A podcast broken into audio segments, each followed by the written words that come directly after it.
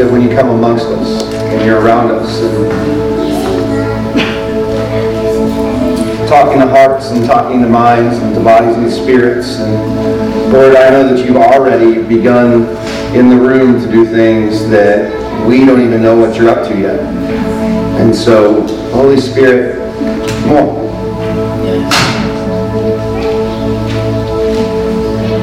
Presence of God more.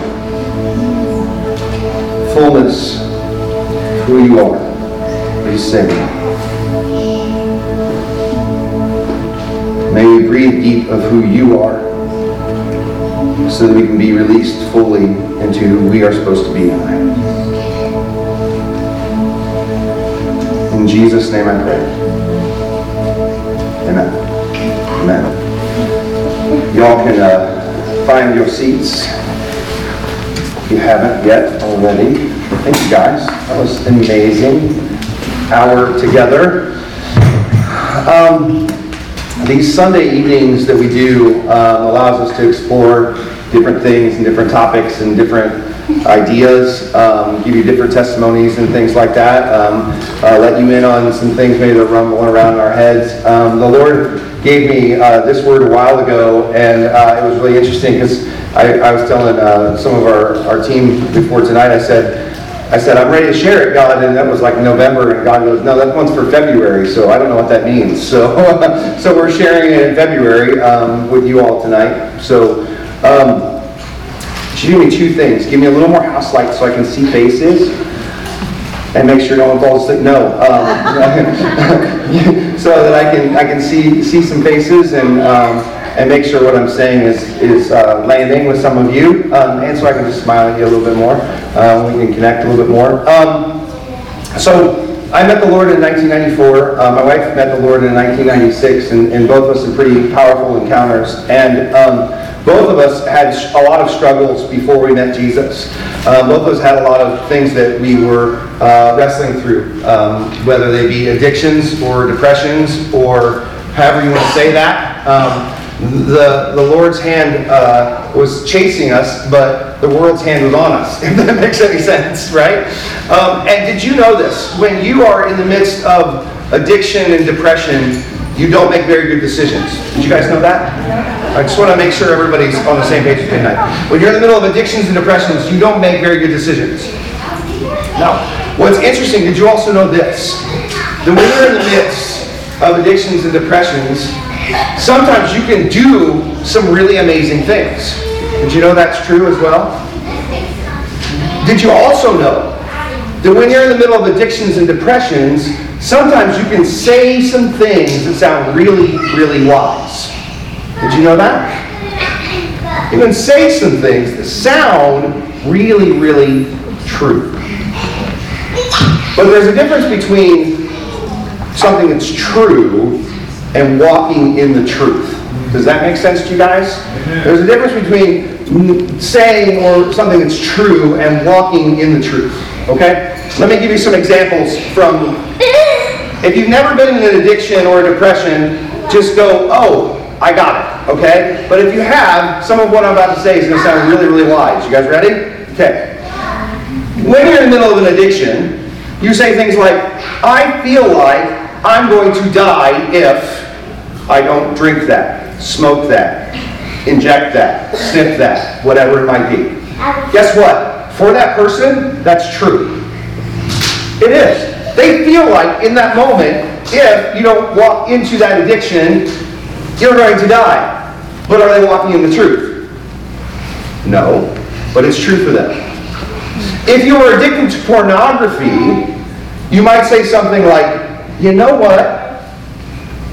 That helps me not feel lonely when I'm all alone. That's true to that person, but it's not the truth. Okay? Let me give you another one. If you are depressed and you say, I just need to sleep a little bit longer, I just need to drink a little bit more, I just need to bury my life in Netflix for this amount of time because that helps me forget my problems. That is true for you, but it's not walking in the truth. One last example, maybe the hardest one if you've been in the church for a while. If you are addicted to religion, you say things like, the rules and the regulations, the boxes that I put people and God in are easier than grace and mercy. Because grace and mercy are messy.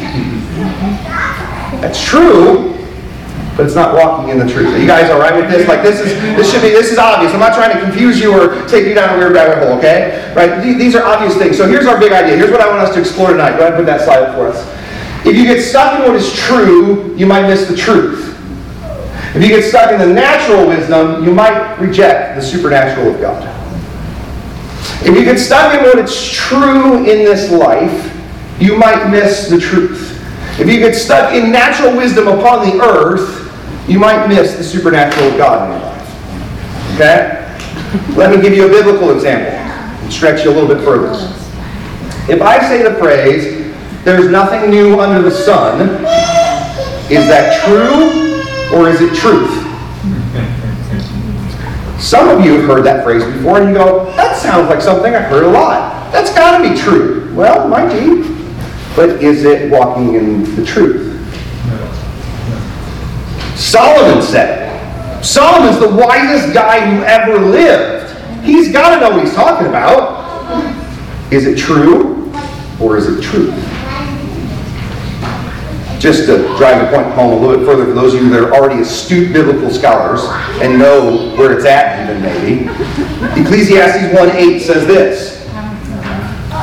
All things are wearisome, more than one can say. The eye never has enough of seeing, or the ear enough of hearing. What has been, it's going to be again. What has been done, it's going to be done again. There is nothing new under the sun. Is there anything of which one can say, look, this is something new? It was already here long ago. It was just before our time. Is it true or is it truth? Some of you now are like, it's in the Bible, Adam, that's the truth. Uh oh, where are you going? it's okay, don't get worried, we're going to go somewhere good. I promise you. Is it true or is it the truth? Some of us will just take this and go, I know it's in the Bible, so that's truth for me. Those of you that are ready to stone me, slow down. Let's read some other scriptures.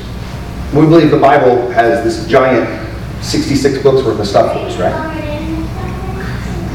What does Jesus say?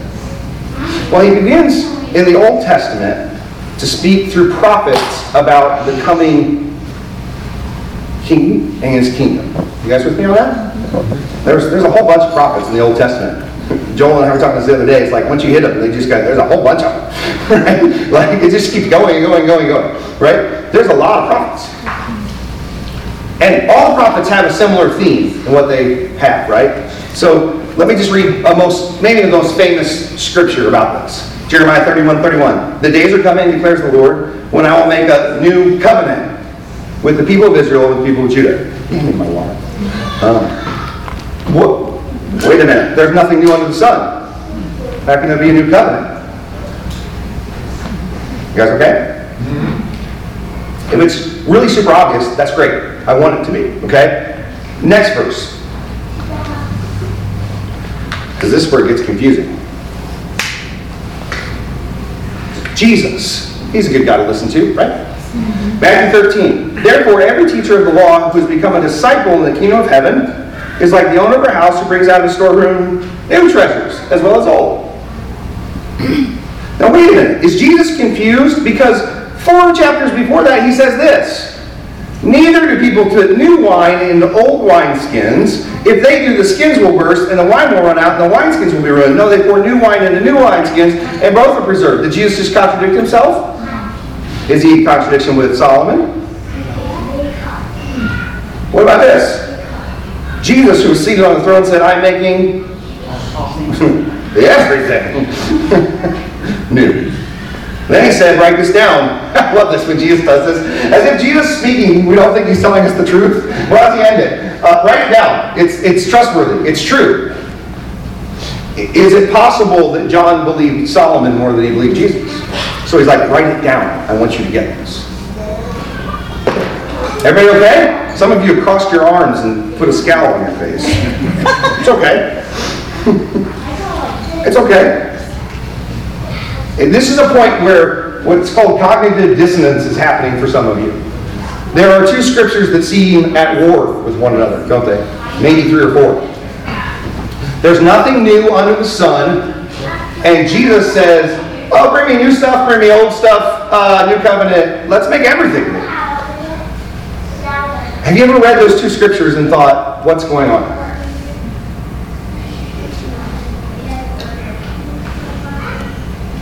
It's okay if you smile. That's why I wanted the house lights up. I wanted to know what's going on. Let's go back to our, our big point of the night. Ready? If you stick to what is true, you might miss the truth. If you get stuck in natural wisdom, you might miss the supernatural of God. If we get stuck in something, we might miss it. I, think this is really important. Maybe Jesus's view on life, view on the world, view on creation is clearer than yours and mine. Would you guys agree with that? If you're a follower of Jesus, we believe that he has a clearer vision than you and I. Maybe Jesus saw the world clearer than Solomon did. Maybe Jesus saw the kingdoms clearer than Solomon did. Maybe he saw the truth, not just what was true in the natural world. Maybe nothing new under the sun is a worldly truth. And you know what? It is. Solomon was the wisest guy who ever lived. And you know what? He saw the world for what it really was. He said, In the world, there's nothing new coming. But we don't live in the world. We're heavenly creatures, seated with Christ in heavenly places. We are filled with the Holy Spirit of God, and our job is to bring heaven to the earth. And so we don't live in worldly realities, we live in heavenly realities. And so, yes, it's true that if you live and breathe and interact on this earth, nothing new is coming from the earth. But there's new stuff coming all the time when it comes to the kingdom. And that's really, really important for those of us who are followers of Jesus. Because there's a big problem if you live in the nothing new is truth. If we live there, what's the problem? When did Solomon write those words? Anybody know? He's in the middle of trauma, guys. If you read the book of Ecclesiastes, he's in the middle of a traumatic situation. Now, most of it is self-imposed, like he did it to himself, but he's living in the midst of trauma. And sometimes you say some really wise stuff in the middle of trauma that sounds really, really true. You know what else is going on? If you read Ecclesiastes, what's he doing? He's going through all of his addictions that are meaningless. He's in the middle of his addictions. And so he can say something that's really true for the earth, but not true for those of us who are kingdom minded people. You know what else? He's really, really depressed. And when you're depressed, you can still say something that's really wise, that may not be heavenly. Does that make sense? Okay. So, what does saying nothing new do to our spirits? The first thing it does is it makes us a little cynical, doesn't it? It makes us a little cynical towards the earth, towards what's going on around us. Oh, I've seen all this before. It's just the same videotape played over and over and over again. And when we get cynical, we get a little bitter towards life.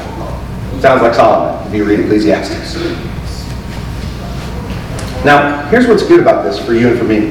I'm pretty sure that the Holy Spirit's fruits are not cynicism and bitterness. So we can recognize that if someone is cynical and bitter and in the midst of trauma and depression, they're probably not speaking out heavenly realities, are they? They might have really wise words for what's happening on the earth right now, but they may not be speaking out the new stuff of the kingdom. So, what kind of things do you say when you're depressed? What kind of things do you say when you're cynical? What kind of things do you say when you're bitter? See, nothing new is Solomon's earthly reality at that moment. And it wasn't God's best for his situation or for his life in that moment as the leader of the king of Israel. And if you get stuck in Solomon's spot, you're probably going to reject what God's doing in your life. If you get stuck in that nothing new under the sun moment, you're probably going to reject something new coming from the hand of the Father. Because you're not expecting it to happen. In fact, maybe this is just me and maybe it's just the the, the years of pastoring and, and, and trying to follow Jesus for our lives or just experience. Maybe this is earthly wisdom. but guys, when I hear a Christian say there's nothing new under the sun, it sounds like an excuse. Just being real. It sounds like an excuse to not want the more of God. It sounds like an excuse to not expect God on a Sunday night at 7 Eleven to show up. It sounds like an excuse to say, this thing in my life is never going to change because nothing new is under the sun. That seems like a problem when we don't expect the miraculous and expect God to show up. And we only expect that, oh, it's just the same old thing. Okay. Solomon's perspective is what? He's in the lens of the Old Covenant, not filled with the Holy Spirit of God. His lens is his personal problems. His lens is, I don't see the kingdom that's being promised to us. And he's letting what's happening in his earthly culture invade his thinking instead of heaven's culture invade what he's doing. Does that make sense? Let's throw up that next slide. If you get stuck in Solomon's wisdom, you're going to reject the supernatural power of God. I love, love, love the book of Proverbs but most of it's earthly wisdom. There's a lot of heavenly wisdom mixed in. He would get some moments, but a lot of it's earthly wisdom.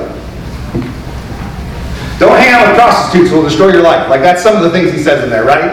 Like, don't be cheap, be generous. You know, it'll, it'll fill up your life more. Like those are really good, like earthly wisdom. And I believe that God gave him because he asked for it tremendous wisdom to rule and to lead on the earth, didn't he? But it wasn't the new covenant. It wasn't the new kingdom. Let's look at Jesus' perspective one more time. Jesus' lens. With the coming of Christ comes a new way of thinking about every single thing on the planet. Because heaven is re- invading earth's reality. So we've got these moments. All these Old Testament prophets are saying, guess what? Something new's coming. It's going to be so crazy that a virgin's going to give birth to a child. Something new's coming that no longer will I have to live apart from you, but I'm going to be a little live amongst you. Something new's coming, and it's going to be so amazing. I'm going to change your whole heart and your whole spirit that I can actually live inside of you. Something new's coming where I'm not going to be distant from you. I'm going to live amongst my people. And all of that was new to them. And it was new, new, new, new, new, new, new. Why? Because heaven is always new. And then Jesus shows up and begins to teach his disciples. The kingdom of heaven, a teacher from the kingdom of heaven brings out of the storehouse old treasures and new treasures. Why? In that moment, what's Jesus doing? He's trying to show that I've been trying to get to you this whole time, right? And so there's some old treasures I've got, and I've got some new treasures, and we're going to try and get the two of them to talk to one another so we can explain the kingdom. So you hear him say things like, You've heard that it was said, but I tell you, this is what the new covenant reality looks like, right? So he grabs that old treasure and a new treasure and says, here's what it looks like when it's different. Does that make sense you guys? And then he says, you can't put new wine in old wineskins. So he says, what do I have to do? I have to make you new. yeah, there's nothing new under the sun except for you. And so guess what? I've got new wine for my people, and I'm going to make you a new wineskin so I can pour my new wine in you. I'm going to make, and then he goes like this. This is the crazy part, right? After the cross and everything happens at the end of Revelation, what's he say? Everything's new, right? Behold, I'm making all things, everything new. Because that is the natural state of heaven. The natural state of heaven is new. The natural state of the kingdom of God is new. It's not nothing new, it's everything new. In fact, look at it. What do we get when we, like, say yes to Jesus? You get a new identity as a holy, righteous son or daughter of a living God. You get a new destiny and a new purpose on the planet. You get a new destination. No longer are you condemned, but you get heaven. That sounds pretty good to me. Jesus says, you know what? When I show up and heaven shows up, there's the possibility of new bodies, right? Oh, Adam can have hair. No, right? Like, like new bodies, right? You say, you say things like, some of you in the room were with me on that one. So, like, um, you, he says, you're going to get something new. That's why when Jesus showed up, what was new was he was giving new body parts out, wasn't he? new skin, new eyes, new ears, new speech. Everything was new. And not only that, I'm giving you a new spirit. I said, I'll put my spirit in you. So your spirit that's been tormented by your traumas, your depressions, your addictions, I can even make that new. And I can redeem that. That's how amazing the kingdom of God is, is everything becomes new. What about this? New authority, new power to do the same and greater works, according to John 14, 12, that Jesus did. In fact, I brought this up here because my bet is all of you have one of these somewhere in your house or you might have brought it with you, though I know a lot of us use like the Bible app now. Mm-hmm. If you open this up to the table of context, there's an Old Testament and a New Testament. it's like, he's even saying, here's the new part of the Bible for you, right? Like we've got everything becomes new in the kingdom of God. And he makes us new as human beings so that all of the new of the kingdom can be received by us. That's why it's such transformation that takes place for us through the cross of Jesus Christ that we become completely new people. That's why we have to renew our thinking to who we really are and who we have become. That's why we have to walk in our new identity as sons and daughters and not as orphans, right? We have to begin to understand that everything has become new in me.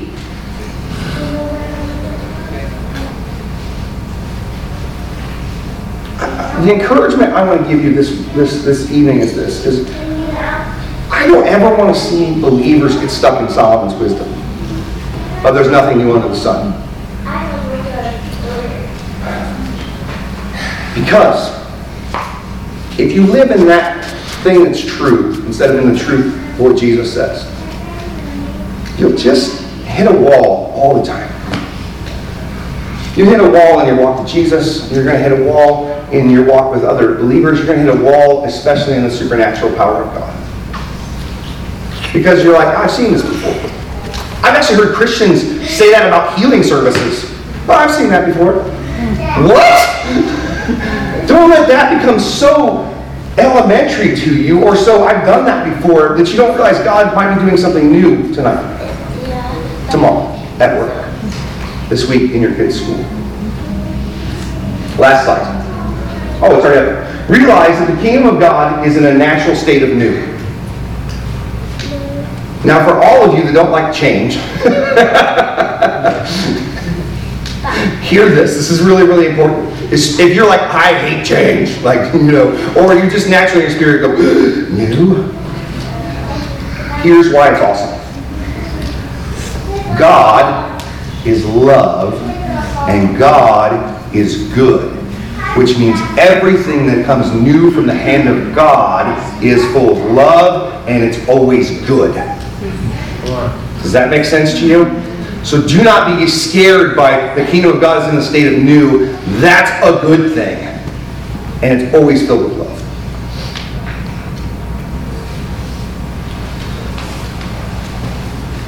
Time is okay.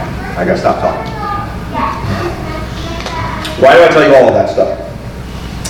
This is super important when it comes to doing ministry on a night like this or in the body of Christ. That the kingdom of God is in a perpetual state of new.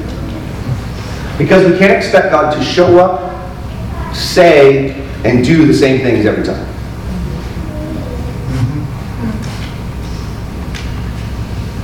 Mm-hmm. say that again to this side.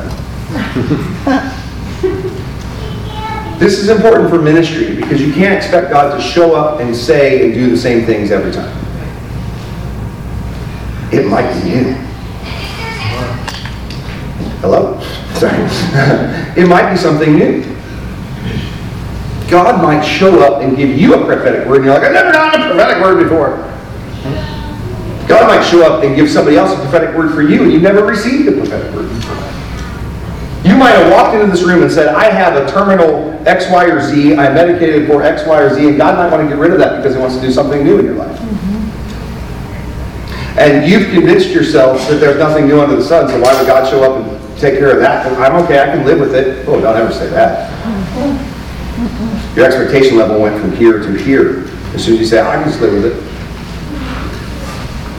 The kingdom of God is in a perpetual state of new. Not in a perpetual state of, oh, the same old, same old. Nothing new under the sun. You guys okay? I, I feel I don't, I don't want to lose you because we need to go into ministry here. And as we go into ministry, the biggest thing that I want to tell you is be ready. Be ready. Because God wants to do something new with you. Not with the person next to you, not with the person who invited you, not with somebody else on the other side of the room, with you. God wants to do something different. And it's going to be new. And so, don't say, ah, there's nothing new out there. I've been to these people. God wants to do something new with you.